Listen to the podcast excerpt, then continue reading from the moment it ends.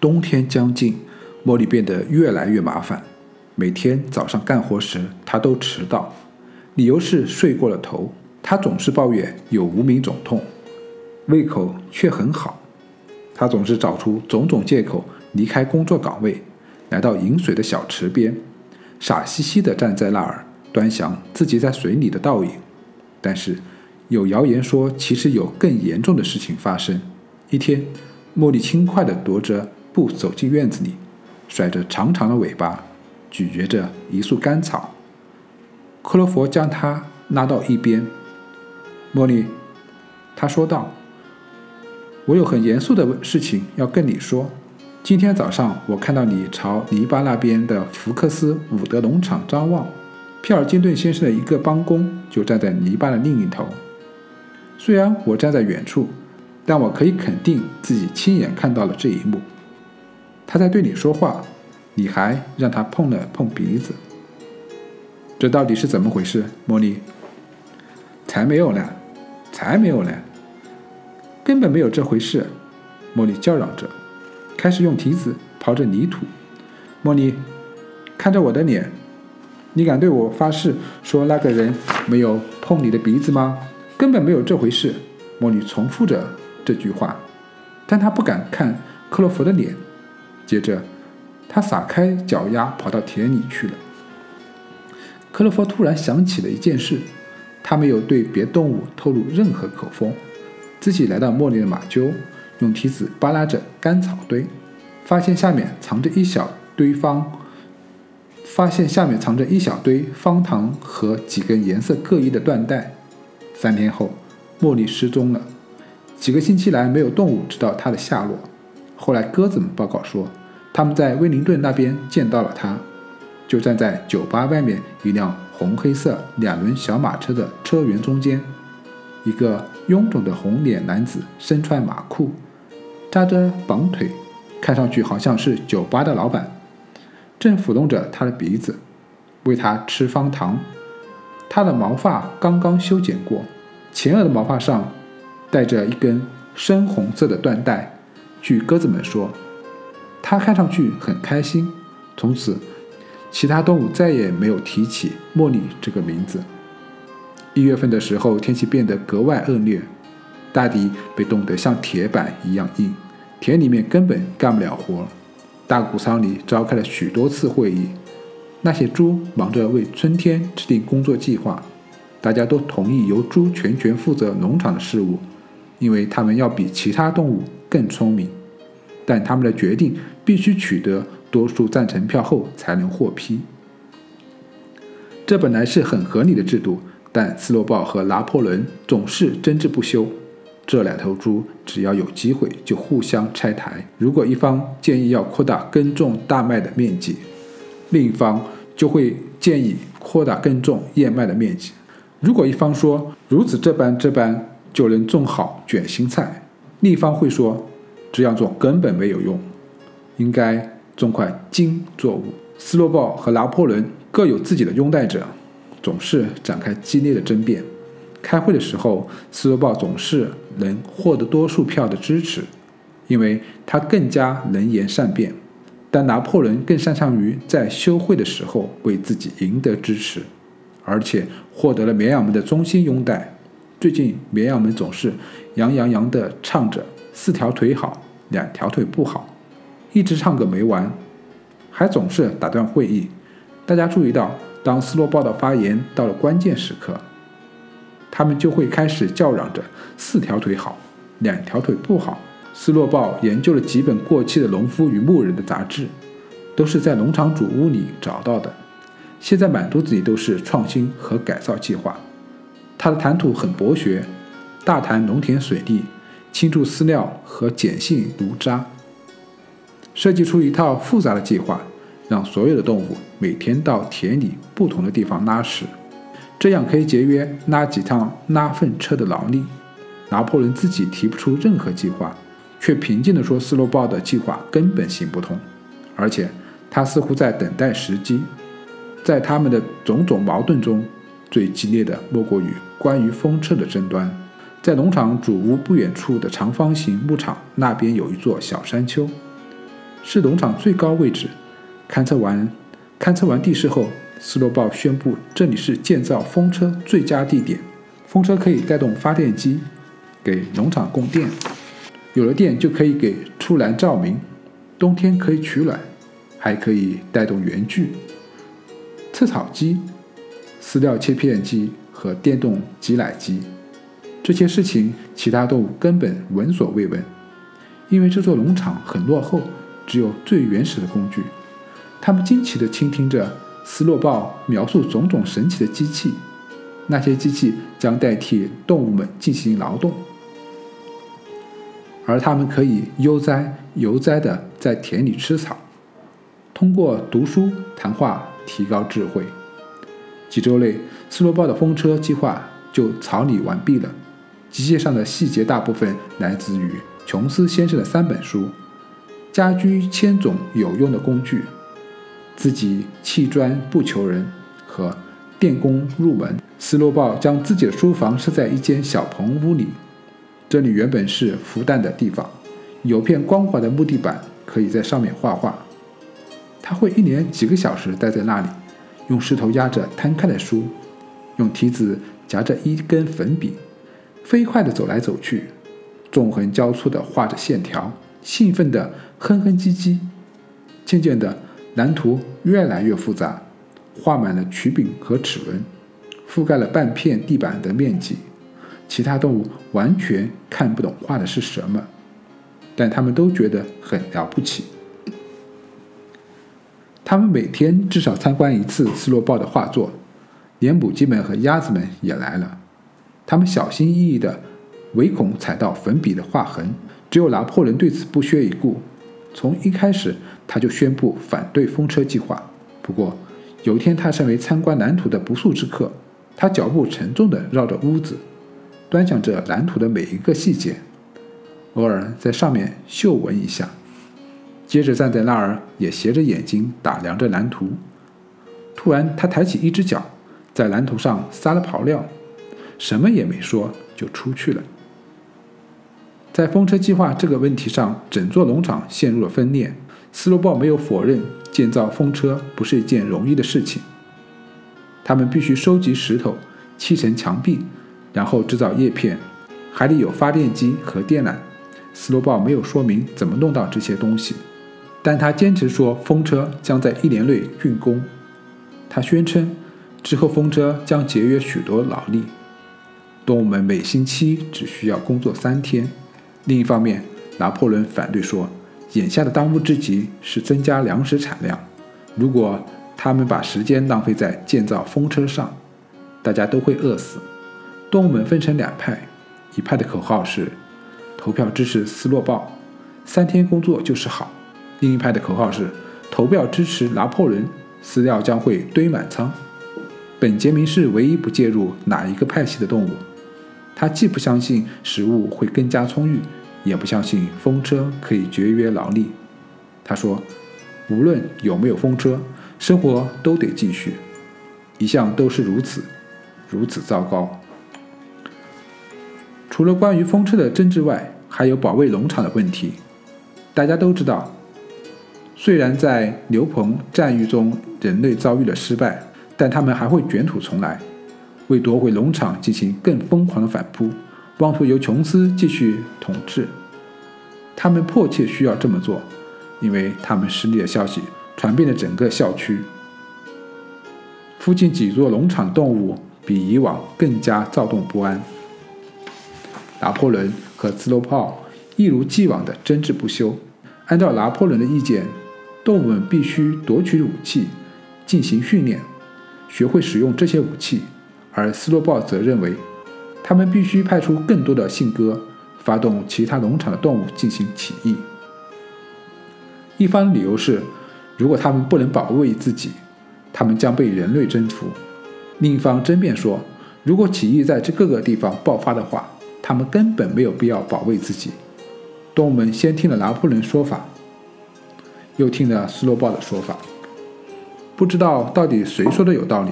事实上，他们发现，只有一方在发言，他们就会表示赞同。最后，斯洛鲍的蓝图终于完成了。在接下来那个星期天的大会上，到底要不要开始动工修建风车的问题，将通过投票定夺。动物们在大谷仓里集合，斯洛鲍起立发言，虽然时不时被绵羊们羊羊羊的叫声打断，他还是列举了修建风车的理由。接着，拿破仑起身做出回应，他平静地说：“风车计划荒唐无稽。”他建议大家不要投票支持，随即重新就座。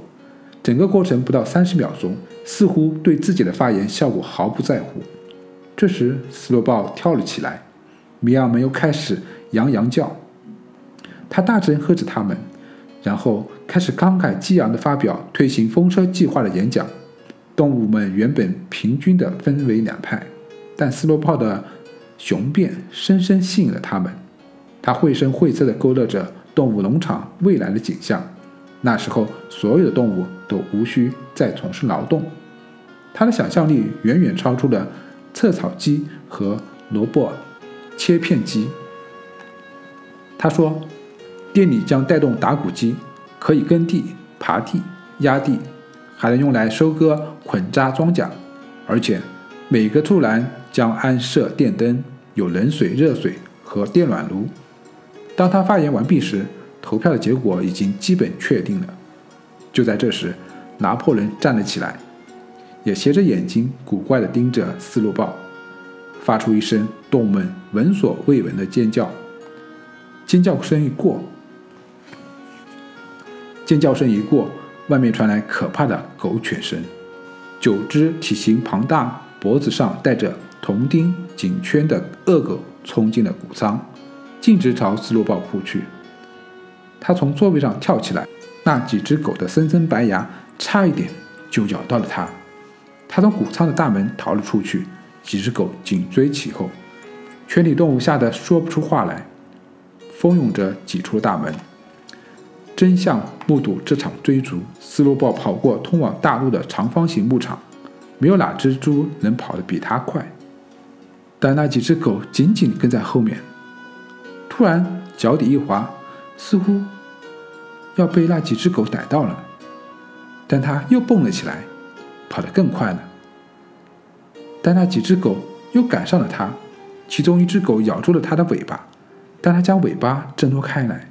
接着，他狂奔一气，钻过篱笆上的一个窟窿，差几英寸就会被狗逮到，一溜烟消失得无影无踪。动物们吓得魂飞魄散，默不作声，悄悄溜回了谷仓里。不一会儿，那几只狗也回到谷仓。刚开始没有动物知道这几只狗是从哪儿来的，但很快疑团就解开了。他们就是拿破仑从母狗那里抱走，自己私下抚养的狗仔。虽然他们还没有完全发育，但个个体格壮硕，像狼一样凶狠。大家发现他们挨在拿破仑身边，朝他摇晃着尾巴，就像以前其他狗朝琼斯先生摇晃着尾巴一样。拿破仑登上以前老少校发表演说的平台，身后跟着那几只狗。他宣布，从今以后，星期天上午的大会将不再举行。他说，没有必要再召开大会，这纯粹是浪费时间。以后，关于如何经营农场的所有问题，将由猪组成的特别委员会决定，而他则是特别委员会的主席。他们将私底下举行会议，并将决定传给。其他动物。星期天上午的动物们仍将举行升旗仪式，高唱《英格兰兽》的这首歌，并接受下星期的工作命令，不再进行辩论表决。虽然驱逐斯洛鲍的行为仍令动物们惊魂未定，但他们对这则宣言很不满。有几只动物想提出抗议，却苦于无法组织好语言，连鲍克瑟也觉得很困惑。他竖起耳朵，晃了晃前额上的毛发，想整理一下思绪，但最后还是不知道该说什么好。不过有几只猪更加能言善辩。前排四头年轻的肉猪尖叫着提出反对意见，他们一起跳了起来，同时开口发言。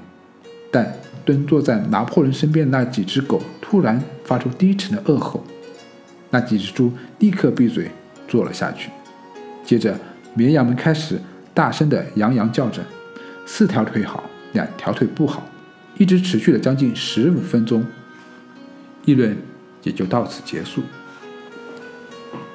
后来，斯奎拉受命向其他动物解释新的安排。同志们，他说道：“我相信大家能够理解拿破仑同志所做出的牺牲。他将独立扛起这份额外的辛劳。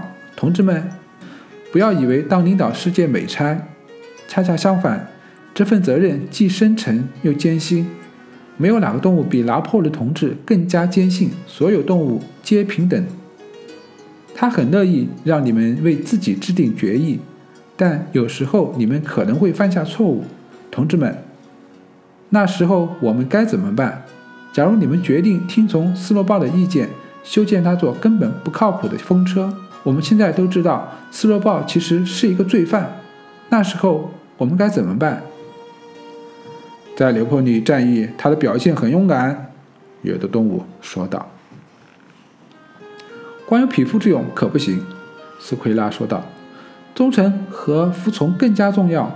关于刘盆战役这件事，我相信以后我们将会知道，斯洛鲍的贡献其实被大大高估了。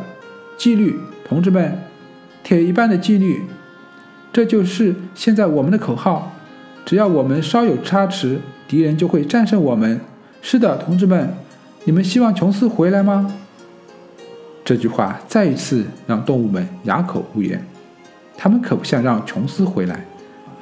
如果星期天上午举行辩论会，让琼斯回来的话，辩论就必须停止。现在有了充裕的时间考虑，鲍克瑟说出大家的心声：拿破仑同志所说的话一定是正确的。从此，他坚信这么一句格言：拿破仑总是正确的。他还有一句鞭策自己的座右铭：“我要更加努力工作。”天气渐渐转晴，春耕开始了。斯洛鲍用于草拟风车蓝图的小棚屋被锁上了。大家都猜想地板上的蓝图一定被擦掉了。每个星期天上午十点钟的时候，动物们在大谷仓里集合，接受工作命令。他们从果园里挖出了老少校的骨头。上面的皮肉已经被腐蚀殆尽，头骨被摆放在旗杆下面那只枪旁边的土丘上。在升旗仪式过后，动物们先列队瞻仰头骨，然后才能进谷仓。如今，他们不再像以前一样坐在一起。拿破仑、斯奎拉和另外一只名叫米尼姆斯的猪坐在平台的前排。米尼姆斯擅长写歌作曲。那九只大狗在他们身旁排成半圆形，其他动物坐在大谷仓里，面对着他们。拿破仑雅声雅气地以军人的姿态朗读完工作安排，然后大家唱一遍《英格兰兽》，接着全体解散。斯洛鲍被驱逐出境后的第三个星期天，动物们惊讶地听到拿破仑宣布风车还是要建的。他没有解释为什么会改变主意。但他告诉大家，这个任务会特别辛苦，如有必要的话，将减少饲料配给。修建风车的计划非常详尽，由几头猪组成的特别委员会，过去三个星期来一直在进行设计，做出了许多改进。风车预计得花两年时间才能修好。当晚，斯奎拉私底下向其他动物解释，其实拿破仑一直并不是真心反对修建风车。事实上，从一开始就是他提出了这个方案，而斯洛鲍在孵蛋室的地板上所画的那份蓝图，其实是剽窃了拿破仑的想法。事实上，那是拿破仑心血结晶。有的动物问：“为什么当初他会那么强烈的反对？”斯奎拉神情狡猾地说：“这是拿破仑同志的谋略。表面上他反对修建风车，其实这是铲除斯洛鲍的手段。”斯洛豹是个危险角色，而且影响非常恶劣。现在斯洛豹已经被逐出农场，没有了这只害群之猪，计划将开始进行。斯奎拉说：“这就叫谋略。”他重复了好几遍：“谋略，同志们，谋略。”他跳来跳去，摇晃着尾巴，爽朗地大笑着。动物们不懂“谋略”这个词的含义，但斯奎拉的话。那么有说服力。和他在一起的那三只狗又在凶狠地咆哮着。于是他们接受了斯奎拉解释，没有提出任何问题。